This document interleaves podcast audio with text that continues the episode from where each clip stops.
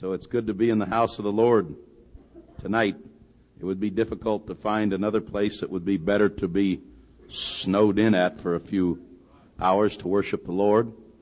And I have every confidence that you robust Canadians, when it's time to get out of here, you will know how to get out of here. Hallelujah.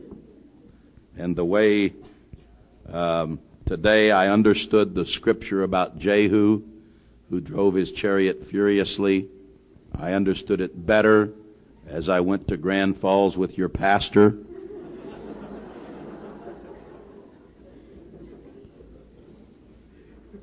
I always wondered what it was like to run in the Indy 500 race with those cars sliding around. Hallelujah. Amen. We almost got a ticket. We didn't have our seat belts on because the pastor had got out, got back in, and then we were on our way to a very spiritual meeting at Tim Hortons. and the policeman saw us, and uh, Brother Pollard and Brother Goodine was in the back seat, and they said, "He is coming! He is coming!" And they weren't talking about the rapture. And so, in his inimitable Mario Andretti fashion, Pastor wheeled the Chrysler into the Horton parking lot. And he said, Get out quick, get out quick. And we ran into Brother Horton's. Hallelujah. And ate four donuts. Amen. but the Lord is good. I got so excited I bought a chair. They don't have these.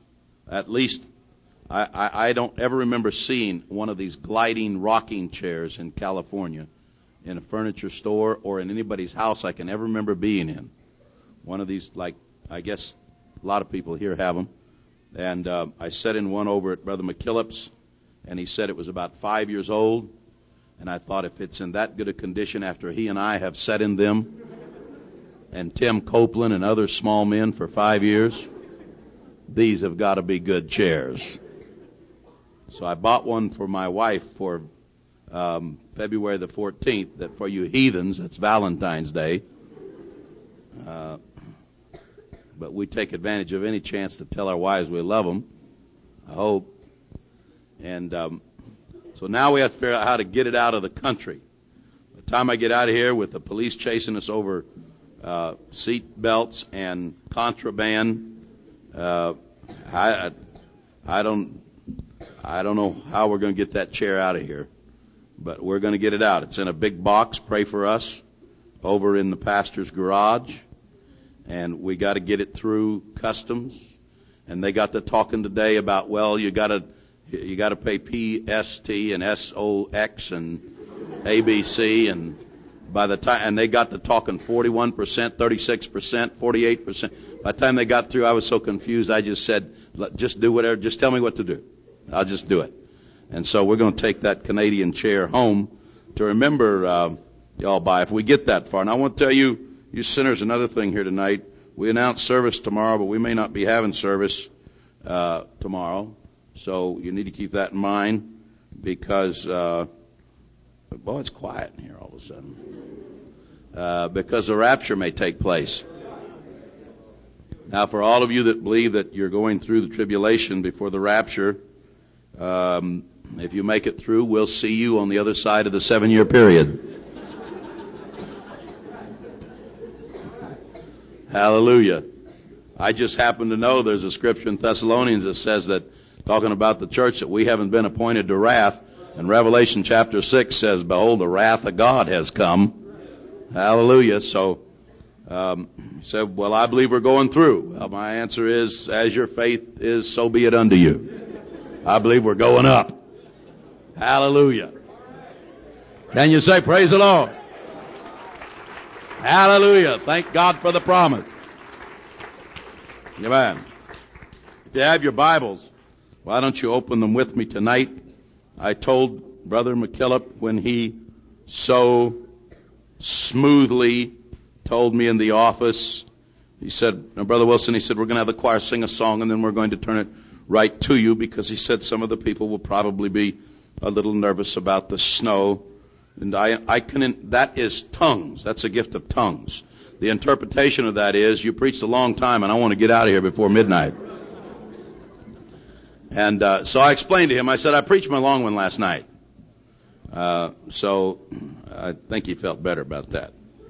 In the book of Judges, chapter 2, God only knows what's liable to happen when his people get together and believe him. Book of Judges, chapter 2. Bible, in verse number 7, Judges, Judges 2 and 7, Genesis, Exodus, Leviticus, Numbers, Deuteronomy, Joshua, Judges. It's the seventh book of the Old Testament, page 371 in my Bible. Judges chapter 2, verse 7. And the people served the Lord all the days of Joshua and all the days of the elders that outlived Joshua who had seen all the great works of the Lord that he did for Israel. And Joshua the son of Nun, the servant of the Lord, died, being a hundred and ten years old. And they buried him in the border of his inheritance in Timnath in the mount of Ephraim, on the north side of the hill Gaash. And also all that generation were gathered unto their fathers. and there arose another generation after them, which knew not the Lord, nor yet the works which he had done for Israel.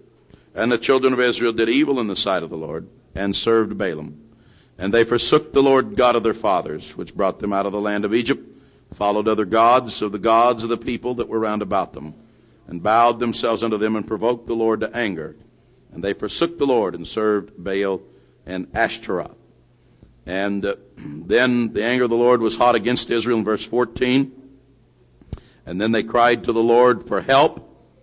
And then if you look in verse 18, and when the Lord raised them up judges, then the Lord was with the judge and delivered them out of the hand of their enemies all the days of the judge. For it repented the Lord because of their groanings by reason of them that oppressed them and vexed them. But, and it came to pass when the judge was dead, that they returned and corrupted themselves more than their fathers, in following other gods to serve them, to bow down to them. They ceased not from their own doings, nor from their stubborn ways. I want to preach to you for a little while tonight from the book of Judges.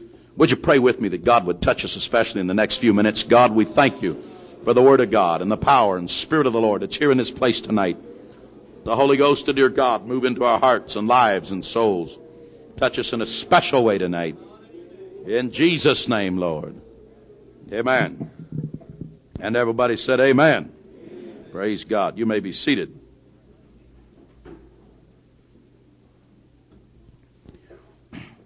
In the passage of scripture I read to you tonight, you see a cyclical pattern in which after Joshua died, the people would serve God for a little while and then they would depart from the ways of the Lord and they would go about their own ways and they would begin a long circuitous path away from God.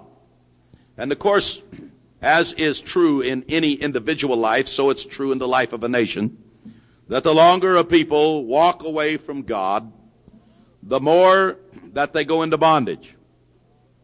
It is a given that the farther you get from God, the deeper your bondage. And the closer you get to God, the greater your freedom. And so these people, when they departed from God, would head towards a tremendous bondage. Are you thankful for the liberty of the Holy Ghost tonight? And, and as they went on their way, the bondage finally became so bad that they would turn and they would say, God, would you help us? We need help. They would repent of their ways. They would turn towards the Lord. And God would send them what the Bible calls judges to come into the land. Most of them were men with military prowess who would come into the land and lead the people to independence again. And the people, he would lead them and they would turn their hearts towards God and God would give them great victories. And as long as that judge lived, there would be, there would be freedom. There would be liberty. There would be the presence of the Lord in the nation. And they would enjoy peace from their enemies. And then when that judge died, the people again would vary from the path of the Lord and the whole cycle would start over again. And so the nation went through these cycles. And as each cycle spun around, it's like, I don't know if you've ever been in a place where they've got these great big funnels that come down to about this big. And, and at the top, you take a penny and you start it rolling. And it rolls almost straight around. But slowly but surely, you can see it make its way down towards the vortex of that, of that, um, as though there's a suction in the middle of it, of gravity, pulling it down. And so it was with the nation of Israel in the days of the judges.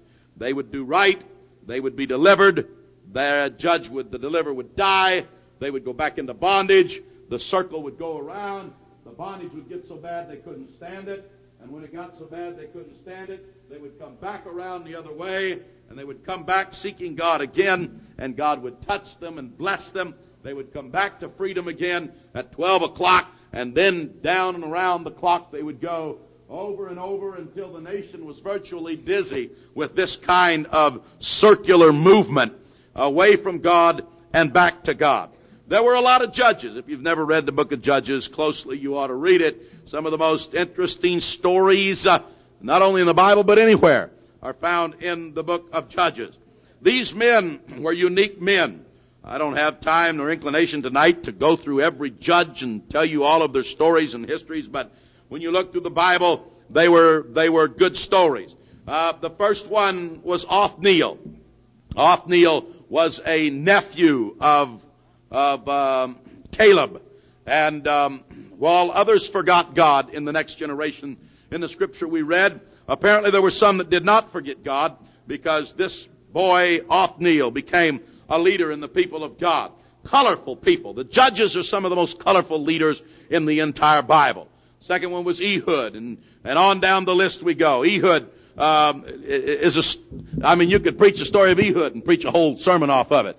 Ehud was a left-handed man, and um, he was sent. Uh, they were in deep oppression, and he was sent by the people of Israel to go uh, to the king to take him a present. This alien king that was over them to take him a present and see if they could not uh, buy some freedom from the oppression that this king had. And so he took a group of men with him and he took the present and he made his way to where the, the king was. The king's name was Eglon. And the Bible says Eglon was a very fat man. And um, this big, big, fat king was sitting on his throne when uh, Ehud got there. Ehud went in with his men and took the present and gave it to him. And, and um, uh, and the king was happy. Everybody likes to get presents. Uh, he gave him the present. But when Ehud gave him the present, he leaned up close to him and he said, "O king, I have a special message for you that I don't want everybody to hear." And the king was it stirred his curiosity up, and he said, "All right, uh, uh, send everybody out. Everybody go away." And uh, there was nobody there except the king and his servants. Uh, and uh, Ehud says, "I don't want the servants to hear this. This is a private message." Uh, and the king says, "All right." And so all the servants leave. And he sent all of the servants out. And Ehud comes close to him. And he says, okay, Eglon, uh, Eglon says, okay, Ehud, what is the message? Uh, and Ehud says, I've got to get close to you to give it to you, king. And he gets up close to him. And he says, I've got it right here under my robe. Let me get it. And the Bible says that he had made him a, this dagger of a cubit's length, which is about 18 inches. Uh, and he gets up close and he says, it's right here, O king. And Eglon, the fat man, stands up. Uh, and he pulls out his dagger and he says, It's a special Christmas present for you. Merry Christmas. Well, I don't know about the Merry Christmas part, but. And he jabs the dagger up into his stomach.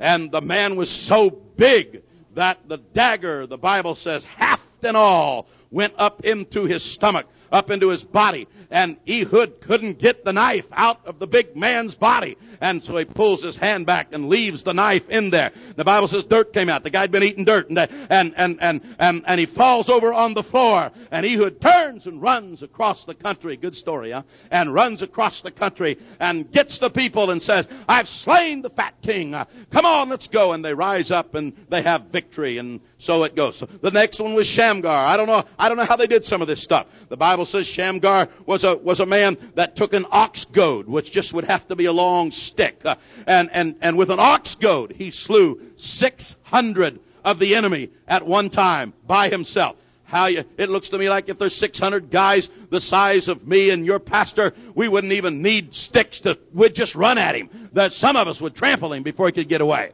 But I don't know how the guy did it. Uh, but some way he kept them from cornering him. And he took 600 of the enemy by himself and slew them. And there was a great victory. On and on the story goes. Uh, there was uh, some, there was Barak and Gideon and Tola and Jair. There was, um, there was Barak, uh, who was one of the judges. And in the middle of all of this, there was Deborah. It's the only woman in the deal. I got on this last night too, didn't I? Here we are again. What do you think about woman preachers? Well, that went over like a flock of dogs. But anyway, whatever. I don't know if Deborah was a judge, but I know one thing. Barak was a judge, and Barak wouldn't go to war unless Deborah went with him. He stopped, and, and Deborah says, Barak, you gotta go fight for the freedom of the people. And Barak looks back and says, Deborah, I'm not going unless you go with me. And so Deborah says, all right, get up, let's go. That's like some of you men going to work in the morning. All right. And so they get up and they go to war and there is a great victory that takes place. Uh, and uh, Gideon and Tola and Jair and, and Jephthah, the man with the foolish vow and Ibzan and Elon and Abdon and Samson, better known as Samson. When you get down to Samson, Samson's story is down about chapter 15 and chapter 16. Well, chapter 14 perhaps, maybe a little of 13. Along in there is the last, Samson is the last judge. And, and, and, and when you get down to Samson, you go all the way to the, to chapter 16. And, and, and the story of Samson, the stories of Samson. We won't even take time tonight to reiterate. And, and Gideon, uh, we, we just skipped over Gideon. Uh, Gideon, the guy that, that, that with 300 men took on an army of perhaps a, a, a hundred and something thousand. Uh, and, and, and here's the army in a valley. And Gideon tells his men, surround this valley. In the night, get up on the hills. Yes, you gonna help me, bro? Come on. Oh, all right. And, and he gets up. Do you play the trumpet? Get your trumpet. Bring it up here. That's not a trumpet, is it? Is that what a trumpet is in Canada? Well, I am mixed up. Bring the trumpet. Bring the trumpet. The trumpet. El trompito. Yeah. Is that a trumpet? All right. Are you a trumpet player? Good man. Stand right here by me. All right. This is one of Gideon's men. What's your name? Samuel.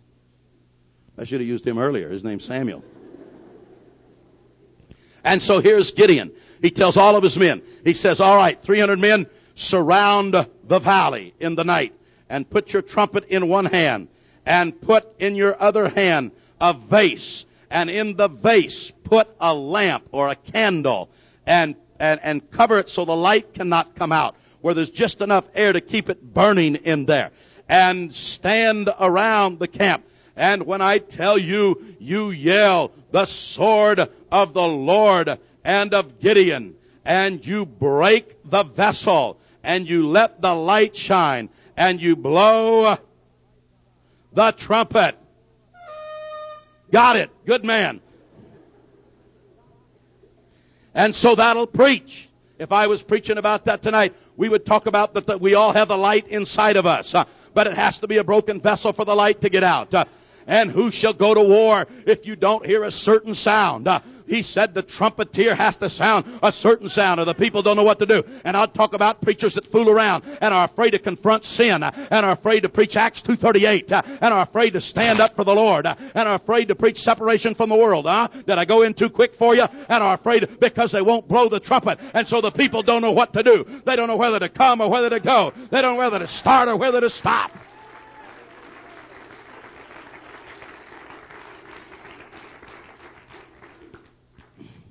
And so all through the book of Judges, you find all of these stories. And like I said, Samson is the last story, and it's a good story, and it ends in chapter 16 of the book of Judges. That's the story of Samson, and it talks about his famous ending, as you know, and he goes out in a blaze of glory of bringing down the enemy. And that's the end of the Judges. Well, looks like we're going to get out before the snow. I preached the whole, every judge there was in 10 minutes. We got all the way down through the whole thing. We went through every judge just then. That's it. That's all, folks. There Ain't no more judges. That's it. The problem is, and there is a problem, is that the judges end in 16, but the book ends in 21. So I got to thinking, what happened in the rest of the book? Well, now I can't preach the whole book, but let me at least take chapter 17. Is that all right? You're snowed in anyway. In chapter 17, chapter 17 talks about, and there was a certain man from Mount Ephraim, whose name was Micah. But the way it starts out is very strange. The next verse says, verse 2 of 17, and he said unto his mother. Now, how's that for a way to open a story? And this is what he said to his mother. The 1100 shekels of silver that were taken from thee, about which thou cursest, and spakest of also in mine ears. Behold, the silver is with me. I took it. So here's the story, and here's how it opens. The Bible says there's a man named Micah. He was not a judge. And this man named Micah is talking to his mama. And his mama has been cussing. A blue streak. And she's been on this tear apparently for days. Until she's driving him crazy. Now, when we read on down, we're going to find out he was a grown man. I don't know what he was doing living with mama. You can tell he's already got some situations here that beg answering. And here's this grown man in mama's house, and it doesn't say anything about daddy.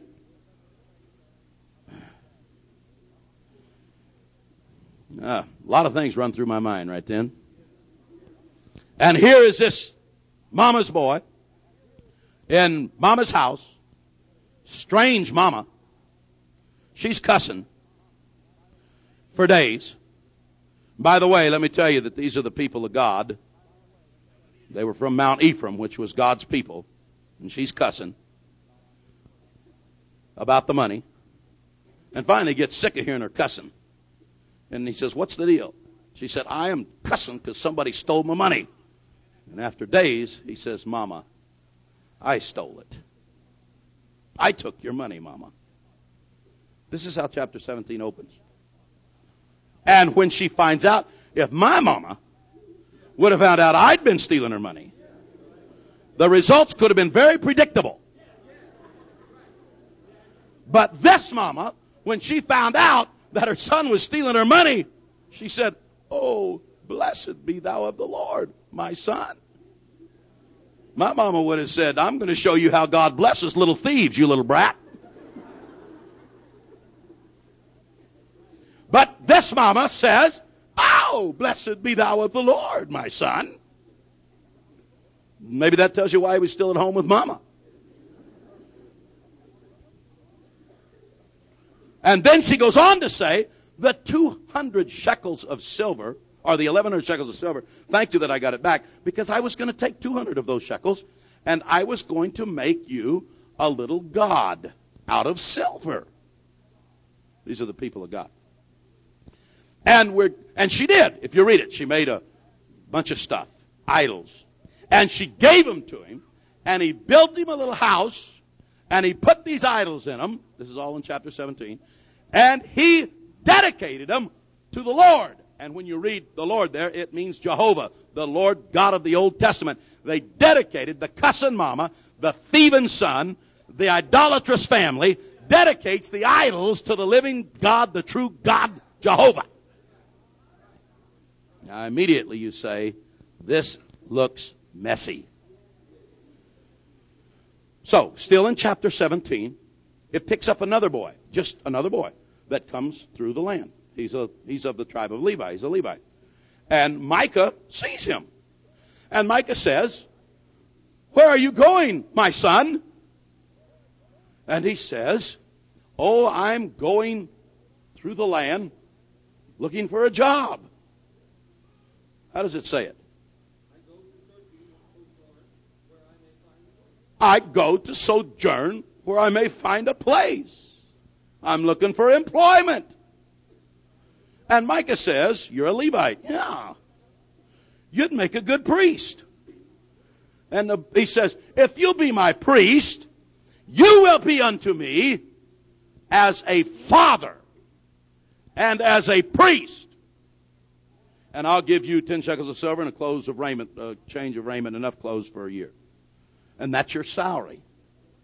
Would you like to be my hired priest? And the boy says, Yeah, better than starving. And so he gets him, Micah gets him a little hired preacher to preach to him. And he says, You will be unto me, Micah says to the young preacher, You'll be unto me as a father and a priest. But if you read the next verse, after he hired him, it says, And the priest was unto him as one of his sons. Because hired preachers never have the authority. They're hirelings, and they'll preach whatever you want them to preach for a dime a sermon. As long as you make the check out so they can cash it, They'll preach whatever you want to hear. And there may be some of you here tonight that go to denominational churches where you tell the preacher what to preach, you tell him what to do, you tell him what his schedule's going to be, you tell him when you like what he preaches, you tell him when you don't like what he preaches. Uh, the chances of you being saved in such a church are really uh, remote because that preacher is not going to come down the line and tell you when your ears are dirty. He's not going to really preach to you because he's only there for the check that you're going to give him and you're not going to hear the word of God. You have to have a preacher that will preach the word of God with love but without fear or favor. And where the Bible cuts, it cuts. And where the Bible puts oil, it puts oil. But where God says to speak, He speaks. And where God says to be silent, He is silent. And there's nothing more important than the ministry that preaches the truth of the Word of God. I was uh, doing a wedding in a in a church. It wasn't one of our churches, and we were on the platform. And we was getting ready for the wedding. And there was a little bench about this long. The bride and groom, they were there for the wedding rehearsal. And we wanted to move this bench. And, and, uh, so they said, Brother Wilson, we need to move that bench. I said, well, move it. Pick it up. It's just a bench and move it over there on the side. And they picked it up and started to move it. And out of the back came a man running down the house. Whoa, whoa, whoa, wait, whoa, wait, whoa, whoa. You would have thought that we were getting ready to shoot somebody with a 12 gauge shotgun. And he come running to the front on the platform. Whoa, hey, who? You can't move that bench. And I said, okay. It's just a little bench. He said, well, he said, I'm the pastor. And he had on these, I'm not making fun, but I almost am. And he had on these foam soled shoes like janitors wear which I found out he was the church janitor as well as the pastor. And they hired him and they gave him a few bucks a week to do this. Hey, look, if I was going to be a janitor, I wouldn't be a janitor and a pastor. I'd just go be a good janitor. But if a pastor really knows what he's doing, it's really not good business to use a $50 an hour man to do a $5 an hour job. And I think God's a good steward, and He gives all of us our gifts. And we ought to know what our gifts are. And if you got somebody able to lead the church, you ought to, you ought to thank God for it and say, if we got a real leader, we're going to be real followers, uh, and we're going to have a church that's full of the Holy Ghost. But he told me, he said, I can't move that bench unless I have board approval. And I said, Oh, brother. You start out as the father, but you end up as the son.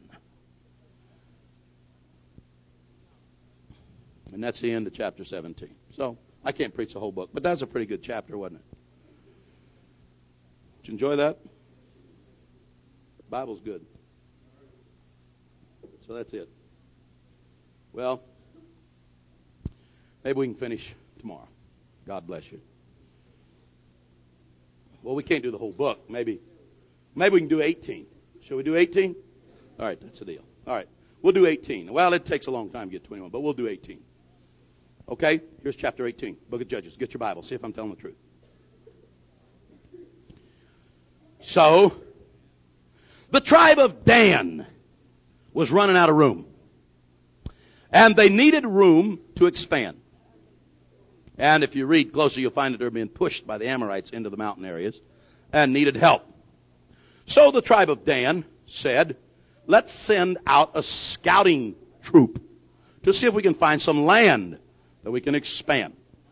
Five men were appointed. And these five men went through the land on the way to a sparsely populated area to see if they could find a place for the rest of the tribe to continue to move into and expand. On their journey to find this land, they happened by the house of, you guessed it, Micah. And when they happened by the house of Micah, they had met this little preacher boy that Micah had hired. They had met him along the way somewhere. And when they saw him, they said, What are you doing here? And they said, He said, Well, I've got a job. I'm a priest for this guy named Micah. And he says, Hey, let me, and he, you know, these kind of people want to impress people. And so he said, Let, let, me, let me show you what I got. I'm a, I'm a pretty important guy. And, and so he takes him into Micah's house where his cousin mama has made these silver idols for him. And, and he takes them in and he says, now, Micah's cousin mama made him these idols. And, and Micah, he, he, he uses these to worship Jehovah. and I'm the priest that operates this place. That's what I do. And they said, Oh, is that right? Hmm, yeah. Okay, thanks, pal. And they turn around and they walk out and they go around the campfire that night and they say, You know, there was a lot of silver in that little house. A lot of silver. And the main guy that's keeping a diary says, on the way to find land, we came by the house of a guy named Micah, where that little two bit preacher was, and we saw lots of silver. Note, check on silver later.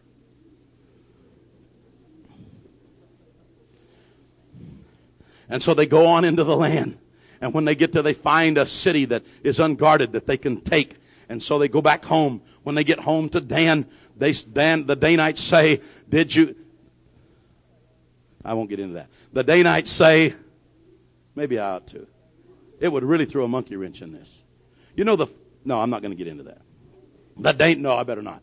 The, all the French and English will get mad. The Danites say, now you're really wondering what I'm talking about. Anyway, the Danites say, how many times have I said that now? What did you find? And they said, We found a city that we need to go take. And so the Danites get together 600 men. And these 600 men of war, mighty men of valor, take off towards uh, the land that is unprotected. And on their way to the land that is unprotected, they have to camp out a few nights. Uh, and while they're camping out one night, they come, you guessed it, to the house of Micah and the 600 men camp outside of the, of the, of the property of Micah. And uh, they set up their tents and they get everything together. And Micah's not there; he's off on vacation or something. And and but the little guy's there, and so the he goes out and meets them, and he says, "Hey guys, how you doing?" And they said, "We're doing fine." Squirt, how are you doing? And he says, "I'm doing fine." and he feels a little bit affronted that they don't respect him. And they said, um, uh, the, the five men look at the other leaders of the 600 and they say, uh, hey, this little guy's got some uh, real powerful silver, heavy silver gods in here in his house. And uh, the little guy says, "You want to see him? Come on in." Uh, okay. And so they all go in, winking at one another. And when they get in there, if you read chapter 18 closely, you'll see that they went in and they took the gods out of the place, the teraphim and the and and and and the I don't know what all they had in there. They took all these idols out of there and they carried them off. And the little priest is saying, Whoa, whoa, stop! Don't take the stuff. I don't know if I can find the exact verse that talks about this, but I'll, if I can, I'll read it to you here. He says, Don't take the stuff. And when he says, the priest said unto them, What do ye? And they said unto him, verse 19, Hold thy peace, lay thy hand upon thy mouth, and go with us, and be to us a father and a priest. And then listen to their logic. Is it better for thee to be a priest unto the house of one man, or that thou be a priest unto a tribe and a family in Israel? Their logic is, uh, we're going to give you a better job, preacher. Leave where you're at and come with us. Uh, is it better to be a priest of the house of one man, or to be a priest of a whole nation? Come on, forget this stuff here. We're not only going to take the gods, we're going to take you too and he's such a man of character. This little priest though is such a man of character that he looks at them and the Bible says, and his heart was glad. He said, okay, doc, you hired a man.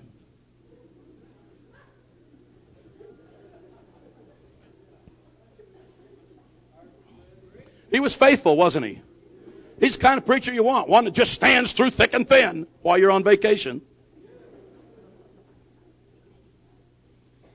Little rat. And so the priest helps him steal the junk. The priest's heart was glad, and he took the ephod, the teraphim, and the graven image and went in the midst of the people. And so Dan leaves there. They go, they go slaughter this city. By the way, all the people in Dan's part of the people of God, these thieves. Dan's one of the 12 tribes. And this little Weasley, nerdy, dweeby, freakatroidish, hireling two-bit preacher He's a Levite. He's of the people of God. This is getting greasy, isn't it? And if you look at verse 30, the children of Dan set up the graven image, and Jonathan, the son of Gershom, your King James says the son of Manasseh, but they did that because those Old Testament people was ashamed to put in there what that was really the son of. The original does not say the son of Manasseh, and I challenge you to look it up. It says the son of Moses. And now they've got, but they were so ashamed of this, they didn't put the son of Moses in there. The son of Moses, which may have been the grandson of Moses, because sometimes they called the son or the grandson of the great grandson the son. But he is here, the, another one that is a priest of this tribe, not the little Weasley guy, but another one that's a priest of a tribe that's worshiping idols. The son of the great man Moses.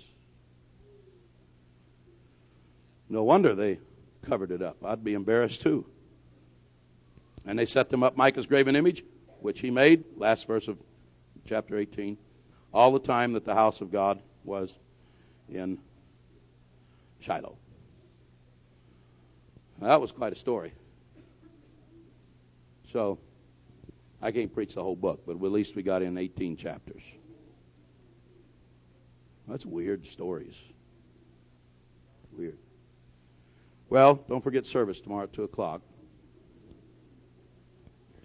Do we have time for one more chapter? Well, let's do at least 19. Everybody's for 19. Good. Seven of you. We're, that's a majority. Now, chapter 19. Children. Y'all did so good tonight. All you girls are so pretty. Not a one of you boys are pretty. But you are handsome. Didn't they sing good? Are you proud of them? Let's give them a hand.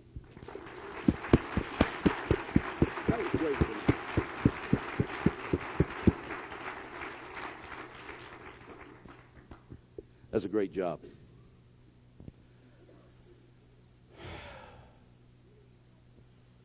You really want to launch into chapter 19?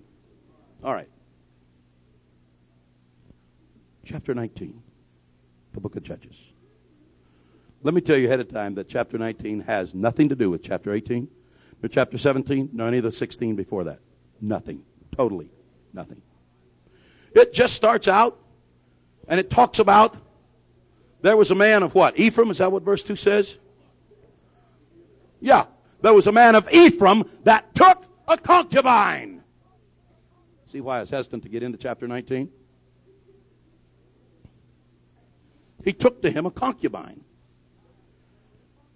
Now I have to explain what a concubine is. A concubine is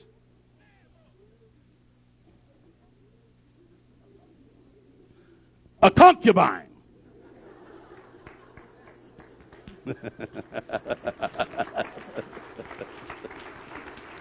Hallelujah. In California, we'd say they're shacking up. And so here's this man who is shacking up with this woman without the benefit of marriage. And she leaves him. She's out of here. And she goes home to her daddy. Now we got a guy in 17 that's living with his mama. Now we got a woman in 19 that goes home to her daddy.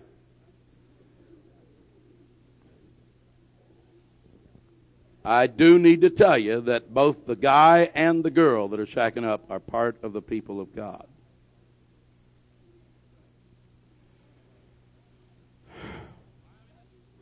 And she stays at her daddy's four whole months. When she said, I'm going, she went. And I don't know how bad it bothered the old boy. But the Bible says, after four whole, and it uses the word whole, after four whole months, her husband arose and goes after her. You can tell he was really missing her.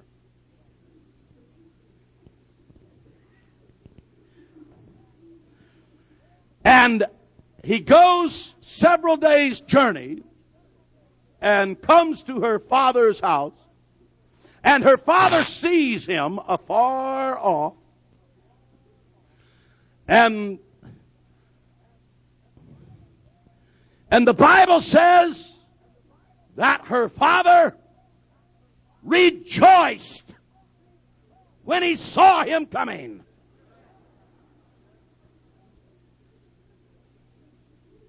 Does it say it, elder?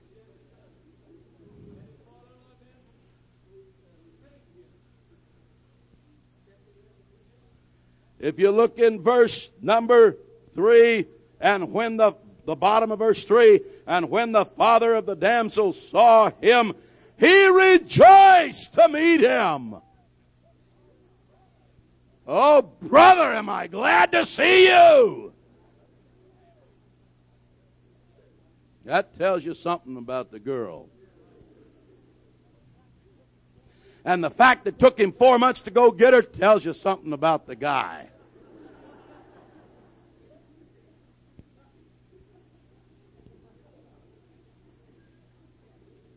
I am just preaching the Bible. In fact, I'm almost quoting it, line for line. And verse 4 says, of the father-in-law, and he retained him. His father-in-law retained him. He said, stay here. The guy was in to get her and out. And the father-in-law said, no man, don't go yet. Stick around a while. And so he says, well, okay. So he stayed for three days. Got, they got to know each other. They got acquainted. The father-in-law and the son-in-law hit it off. If you can call him a son-in-law and a father-in-law. They hit it off. And the morning of the fourth day, our good friend that shacks up with this woman is a man of discipline. And so the morning of the fourth day, he gets up and says, I'm going home today. Starting out this morning. And the father in law, being the good host that he is, says, Don't go yet. Why don't you stay and eat breakfast.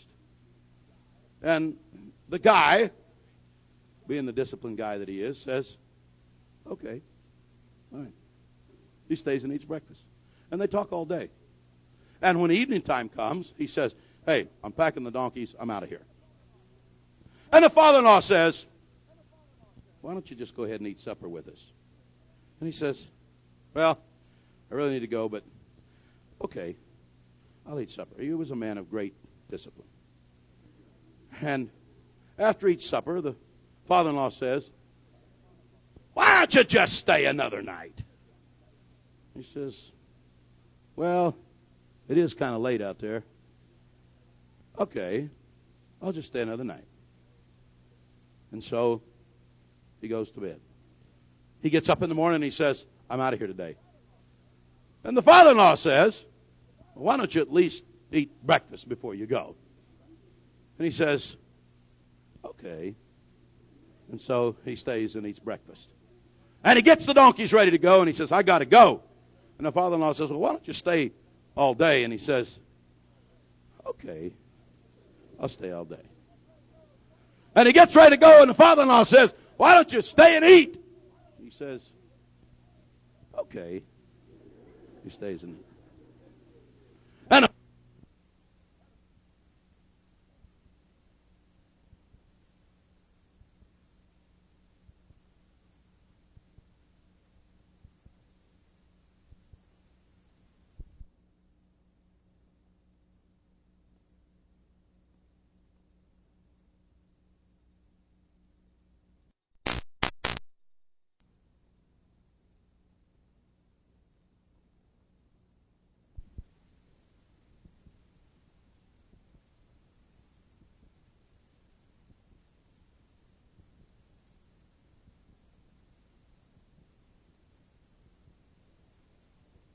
I'm a man of my word. I'm leaving. And so he packs the donkeys, and he packs his concubine, and he packs the servants, and he says, We're out of here. Sayonara. After a while. And he leaves. And the Bible says he left when it was about evening time. And he traveled, but he couldn't travel far before darkness fell. And when he gets down the road a little ways, they come to a city named Jebus. This is early, early antiquity. That later became the city of Jerusalem, but at that time it was called Jebus. And, and, and when they came to the city, one of the servants said, Master, here is a city where we can stay because it was dangerous to stay where there were robbers out in the middle of nowhere. And he says, Here's a city where we can pull in and find perhaps a place to stay. But our man is one of God's people, and he's a man of conviction. And he says, I won't stay in that heathen city. That's not one of the cities of Israel. And I've got convictions. And I've got standards.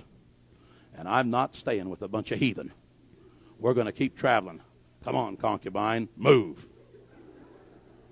And so they travel on down the road until they come to a city called Gibeah. And when they get to Gibeah, the servant says, Can we stop and stay here? He says, Of course we can stop and stay here, because this is one of the cities of the people of God. And so they pull into Gibeah, which is a city of the tribe of Benjamin. And when they pull into town, there's no particular place to stay. It was harvest time, which means the city was crowded with migrant workers.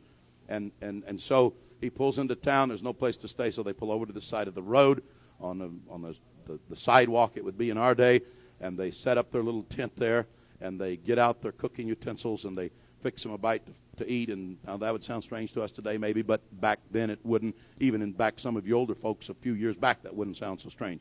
And today it would, but not then. And and so they fix them a little bite to eat. And the Bible says, am I still in? Uh, what chapter am I in? Yeah, I'm still in 19. Okay, because I, I want to keep my word. And the Bible says, and an old man came in from working in the field and if you read it closely, you'll see that he probably was not a citizen of that city, but that he had come there and evidently rented a house and was picking fruit or helping with the harvest. Any of you ever used to be what we call fruit tramps in California? No? Uh, y'all you was born with a silver spoon in your mouth? Okay, so you was chopping trees down probably. So he, he the old man comes in from the end of the day. He, there, there's there's dirt on his face where his sweat has run down and left its streaks. His hair's matted on his forehead and his shoulders are a bit stooped. And as he walks down the street to his little house, he walks along and, and he sees these people on the side of the road sitting there eating a bite. And he looks around and he says, What are you doing here? And they said, Well, we come into town. There's no place to stay. We didn't want to stay out there where the wild animals are. And, and we just stopped here to eat and spend the night. We're going to leave in the morning. He says, No, don't stay here. Get your stuff and come on down to the house with me. And the guy says, No, I, we've got enough food for the animals and we've got food to eat and uh, we'll be all right. And the old man says, No, no, get your stuff. Get your woman, pick up your stuff. Come on, servants, get the donkeys. You, come on, go with me. And he convinces them and they go with him. And they go to the old man's house. It is a lot nicer. They go inside the house. There's something to eat. They, they, they fix it all up. They set the table. They get to know the old man. There's good camaraderie between them. They are enjoying themselves. They are eating. Uh, time passes, and it gets on up into the night. And, and, and he turns on the lamp, and now it's maybe 11 o'clock, 11:30, midnight, and they're they're they're they're eating and they're enjoying each other's company. When suddenly a knock comes on the door, and the old man stops and says, Yes? And the men outside the door say, Oh man, we saw the man that came into your house. Send him out that we may know him. There's been a lot of funny things happen up to now, but that's not too funny. I want to tell you that the men outside who are ready to do any kind of perverted sexual act are also part of the people of God. And the old man says, and out of all of these stories that I've told you tonight, it seems like here's a little ray of light that makes us feel better in a world of craziness. The old man says, no, my brethren, do not do this terrible act. This is wrong. Don't do this. And I say in my spirit, thank God somebody has still got the ability to determine right and wrong in that crazy world of judges. And the old man waits and they say, Oh man, you better send him out or we're going to tear this door off. And he looks at them, and they're all ashen white. And his face is drawn. And he says, What am I going to do? And he looks around, and he sees the girl. And he looks back, and he says to the door, Don't do this to my friend. If you will leave him alone, I will send out the girl. You girls think how that girl must have felt. The terror that must have been in her heart. As the old man walks to where she's at and gets her by the arm with her trembling in fear and resistance and drags her to the door and opens the door and shoves her out the door. The one bright light that looks like somebody's got good judgment the old man, now does the most dastardly act so far of everything that we've seen in shoving the girl out the door. There's several aspects of that. One is that women were not respected in those days like they ought to have been. They were counted almost like cattle in some respects, like slaves. Nobody in history ever did as much as Jesus Christ to elevate the status and respect of women. If anybody ought to be Christians, it ought to be women. If anybody ought to be followers of Jesus, it ought to be women. When he sat on the well that day in John 4 and talked to that woman, they were flabbergasted that he would give, and he gave to that woman some of the greatest theological truths you'll find in the Bible. And she wasn't even a woman with a good reputation. But by doing that, it elevated the status of women. And many other examples. And so here, you know, if, if, can I just be a little bit blunt? I mean, this is the world we live in.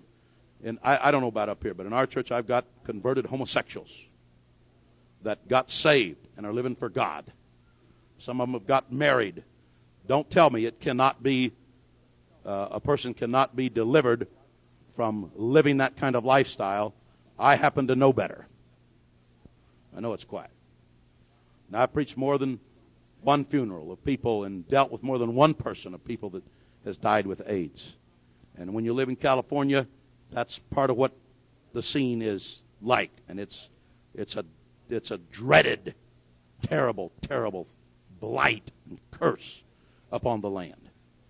But with all of that, you know, if, if, if, if homosexuals came to my door or men came to my door and said, send your friend out, uh, I, I, certainly wouldn't sent my daughter out. Uh, now I don't, I don't know how spiritual this is. I, I don't know. I don't even know what God thinks about this. Pastor McKillop will have to straighten this up after I leave or while I'm here if he wants to. But I think if they come to my door and I knew there was nothing I could do about it, I'd just yell and say, All I want to tell you is the first one through ain't going to have no brains left when this chair hits you. I don't know how spiritual that is. I just have to repent when I got to heaven. Because I do think I'd still go to heaven.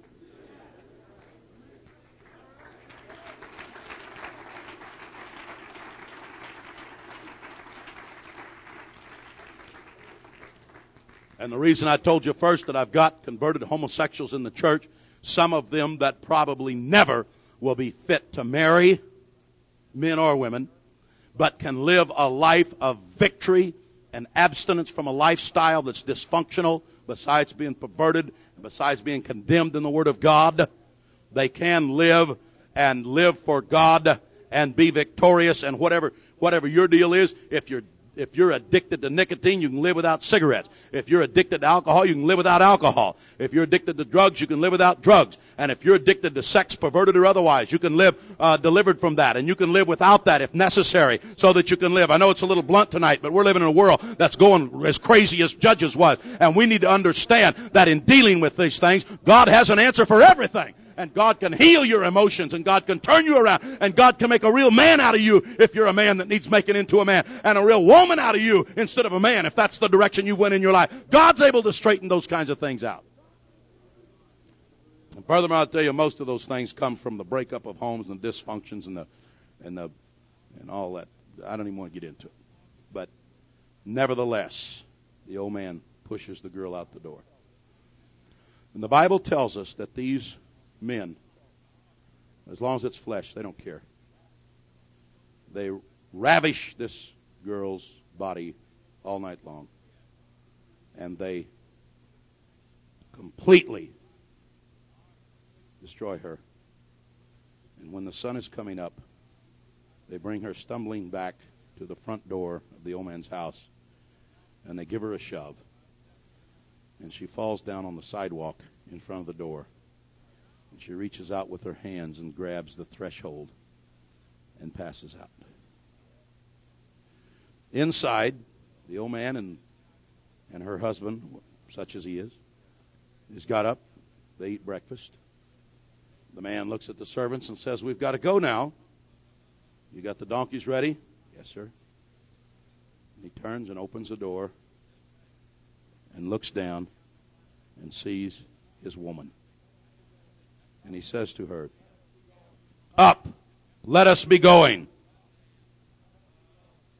But she doesn't move. And so he reaches down and he picks her up. And her head falls back. And she's dead. He takes her body and he throws it across one of the donkeys. And he ties her down.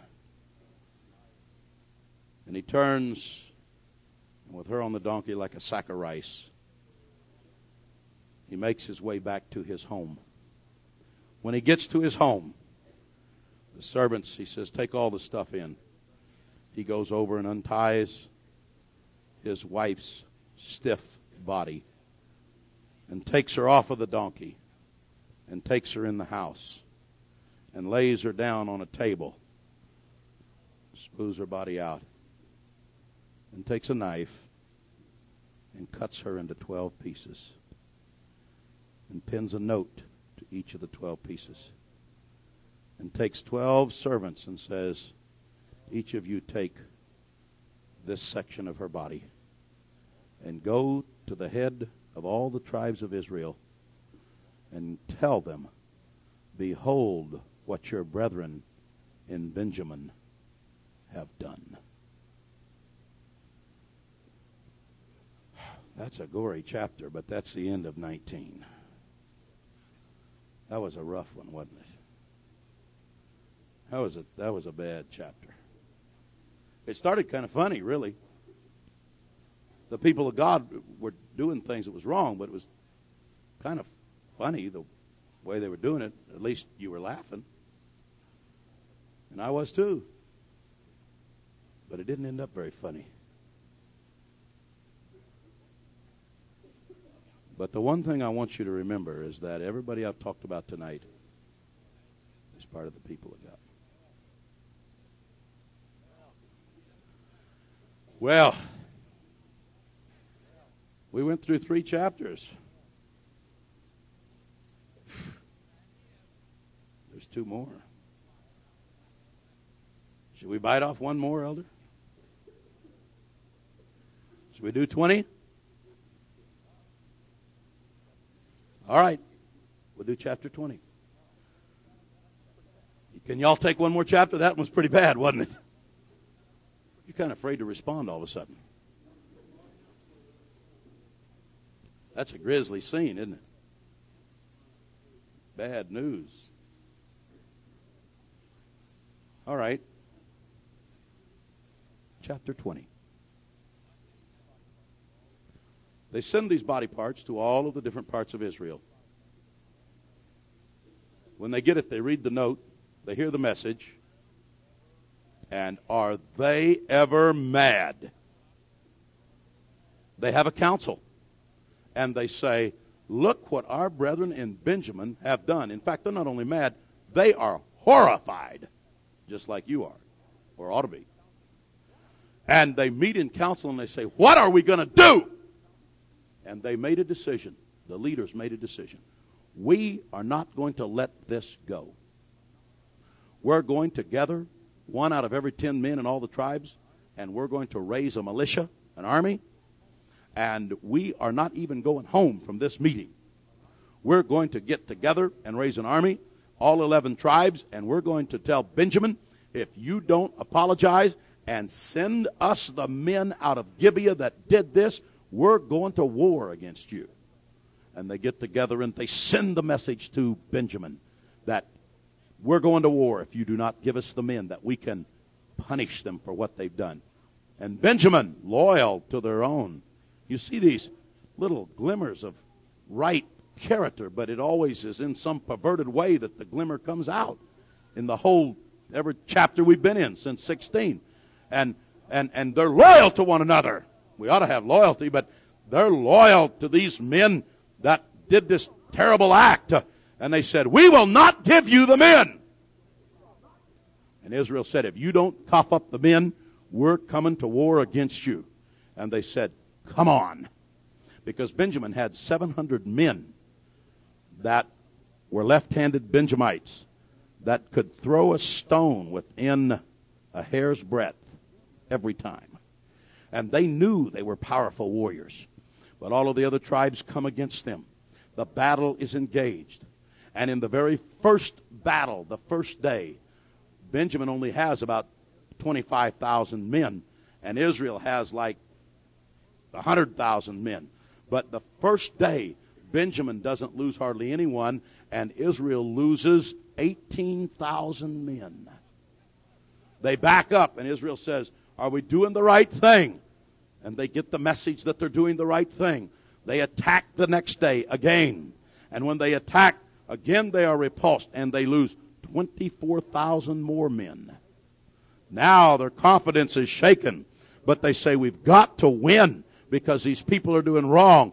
Brothers are fighting brothers. Tribesmen are fighting tribesmen. All of them the people of God. Did you know when you read Josephus? Never mind, that'll get you confused unless you knew that part of history. And so they're fighting one another, brother against brother, and tribe against tribe, fighting and killing. And finally, Israel comes up with a plan. And they said, A small group of us will attack the city where they're all at, and then when they come after us, we will turn and run. And they did. And they ran a long ways from the city. And Benjamin had done this every day and whipped them every day. And they run a long ways from the city. And when Israel gets them way out from the city, they turn to the Benjamites and say, Look! And the Benjamites turn and look. And the other part of the Israeli army had come in behind them and set the city on fire and was killing everything that there was. They killed every man that was left in the city. They killed every woman that was left in the city. They killed every boy that was left in the city. They killed every girl that was left in the city. They wiped out every soldier that there was. Before that day was over, the whole 25,000 of Benjamin was totally wiped out. Uh, and now, besides the thousands in Israel that had already been killed, there's 25,000 more. There was only about 25,600 Benjamite soldiers, uh, and the last 600 of them ran for their life, and Israel chased them. And those 600 ran to a rock, a cave in a rock called Rimmon. And when they got to the cave, they hid in the cave called Rimmon and they stayed there. But the tribe was totally wiped out, and Israel had a great victory, killing their brothers. Oh, that's the end of chapter 20. We almost made it through the whole book. Let's quit. Well, shall we finish the last chapter? I mean, we've went this far, and the snow's two feet deep. Or whatever. All right, let's go to the last chapter. So Israel has, has won this great battle. And Benjamin has been wiped out. Now, for any of you that wonders if I'm embellishing this story, I want you to be sure and go home and read your Bible tonight. You check it out. You'll find it is, in some ways, more bizarre than what I'm telling it. It's a bizarre story. You know what my title is tonight? I didn't give you a title. When God's people go crazy. That's my title. And so, chapter 20. Israel now has sated their thirst for revenge. And you know, anytime somebody gets revenge, when they get through, especially when they've overkilled, it's a terrible feeling of remorse. And that's what they're feeling the after effect of what they've done. In fact, if you read it closely, they begin to weep. And they said, We have wiped out a whole tribe in Israel and killed every woman.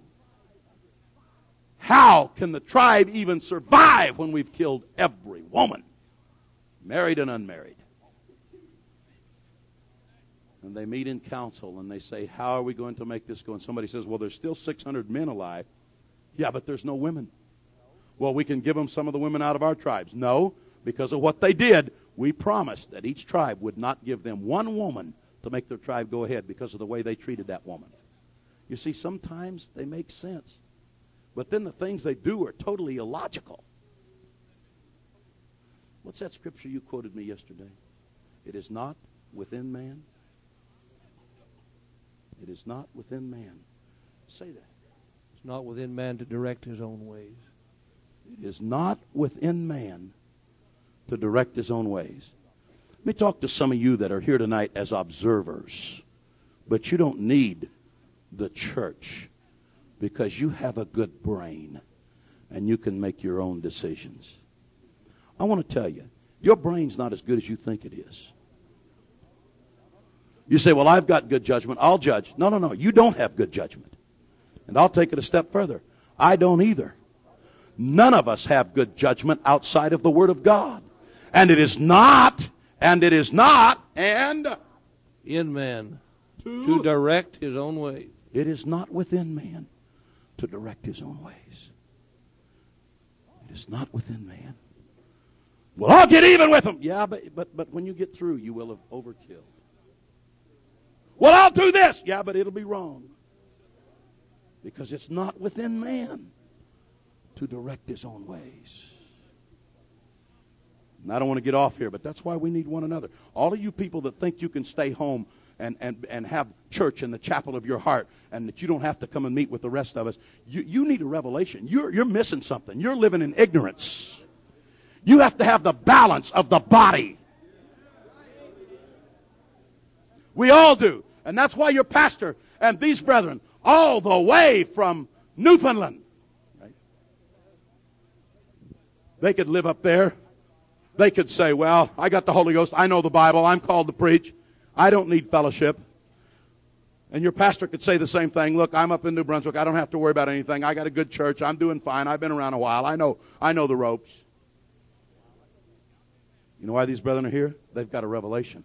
You know why your pastor comes down to the States and blesses all of us? He's got a revelation.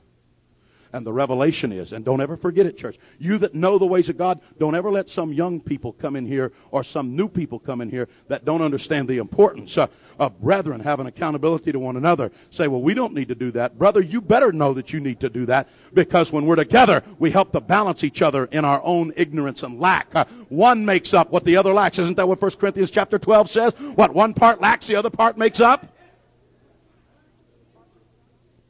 And so we need one another. Somebody says, well, if I'm made an image of God, preacher, which is what you preach, then, then, I, then I can judge like God. Oh, there's part of that you don't know. The part that you don't know is that you're not in the essential state in which you were created in the image of God. You're in an existential state, a state of existence that is different in definition from what you were when you were made in the image of God. When sin came, it twisted something in you. When sin came, it broke something in you. When sin came, it gnarled something in all of us, uh, and it put something in us that's bad and wrong and, and spiteful and has a proclivity and an inclination for failure and damnation and cursedness, and it's in every one of us. People of God or no people of God, it's still in us. That's why we need the Holy Ghost every day. Give us this day our daily bread. Oh, let's praise the Lord together.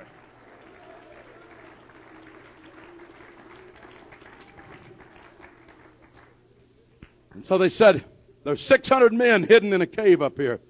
Yeah, but what are we going to do? They can't marry heathens. And we all said we wouldn't give them our daughter. And so the elders, it uses that word, the elders in Israel got together. And they said, What are we going to do about this? How are we going to resolve this? There's got to be an answer to this. Ah! One of them says to the other across the council table, Is there any city that when we did the conscription to get soldiers to fight Benjamin, is there anybody that didn't show up? Is there any cities that didn't send men to do the fight like they were supposed to? And so they go through the rolls of the draft. And they said, Yeah, yeah. Here's a city. Uh, Jabesh Gilead, they didn't send anybody. They didn't? No. Well, then, we need to punish them. See, here they are. They're just weeping because they did wrong. Now, here they are. We need to punish them. Let's go get them.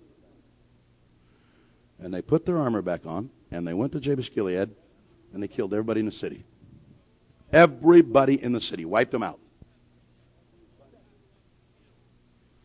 Except for the girls that were marriageable age that had never been married. There were 400 of them in that city. And they kidnapped those 400 girls after they killed their parents. In the name of God, of course. And killed their brothers and sisters. And killed all of them except they were of marriageable age and had never been married. And they took those 400 girls and kidnapped them out of that city. And they brought them back and put them in a holding pen and then they went to the rock rimmon. And they yelled into the deep cave. And they said, Men, we are sorry for what we did. We've got 400 women here for you to marry and to continue your tribe because the rest of the tribe is wiped out. Now, just stop and think. I don't have time to elaborate on all this tonight, but stop and think the psychological and spiritual scars and damage that's done with all this killing and slaughtering and immorality and perversion and kids and parents and grandparents and people wiped out and left dead everywhere. What kind of spiritual carnage, mental carnage, besides physical carnage? And those 600 men, they're already in shell shock, finally become convinced that these men mean it. And they do. And so they come out of the cave. And they tell them, We got 400 girls over here. We want you to marry them and raise this tribe back up. Maybe one of them asks, Where'd the girls come from? Never mind, Bub. Just, think, just get one of them. And they go over there and they get these girls and they marry them. It was, it was a quick courting. The courtship was brief. It was a strange courtship. I believe I'll have that one. Move, Jack. Get out of the way. I want that black headed one. What do you want, Jim? I'll take this blonde headed one. Which one do you want? I want the one with the big nose back there and the small ears. What do you want? Oh, I like one little pudgy. Come over here, Pudge. And so they take them out of there. These girls whose parents have just got killed, brothers just got killed, sisters just got killed, taken from their home. Of course, they're all part of the people of God. The killed, the killers, the kidnappers, and the kidnappees. They're all part of the people of God. It's wonderful to be part of the people of God, isn't it? And they take them and marry them. Well, that's almost the end of the story, except that if you did a small amount of math, you know that 400 girls and 600 men doesn't quite match up for everybody to have a wife. So there's still 200 men. I'm almost through, folks. Wake up, sir. If you'll just wait five minutes, I'll try to quit. And so there's 200 men left that don't have a wife. so they go back into council and they think. And they think, where are we going to get women for these other 200 men? Because we can't give them any, because when we make a vow, we keep it. We've got convictions about keeping our word. We're not giving them any of our women. We said we wouldn't. We'll go kill a whole city to get women. We won't.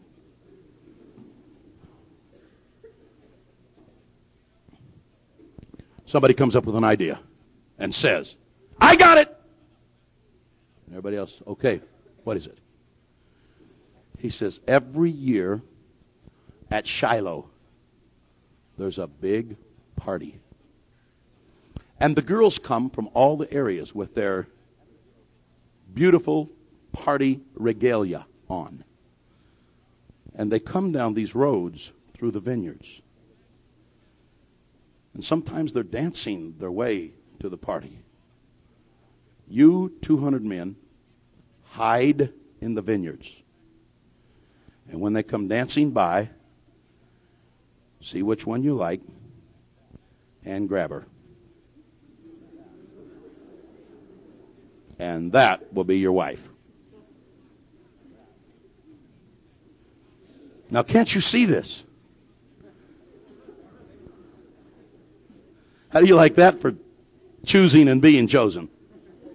I can just see these two guys in the front row laying in the grapevine saying, Do you like that one?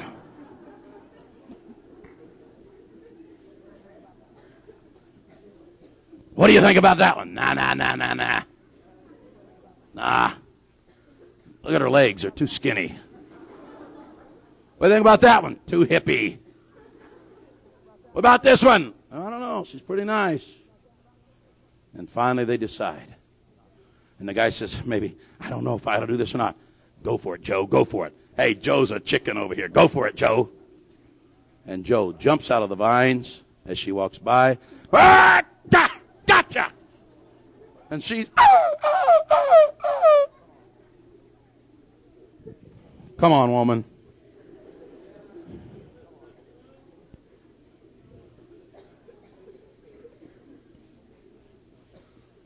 And some of the men said, Well, what's the parents going to think if I kidnap their daughter? And the elders said, Don't worry about it. We'll tell the parents it's okay.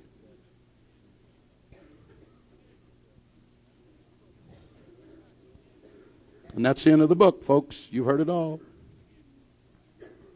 Good night.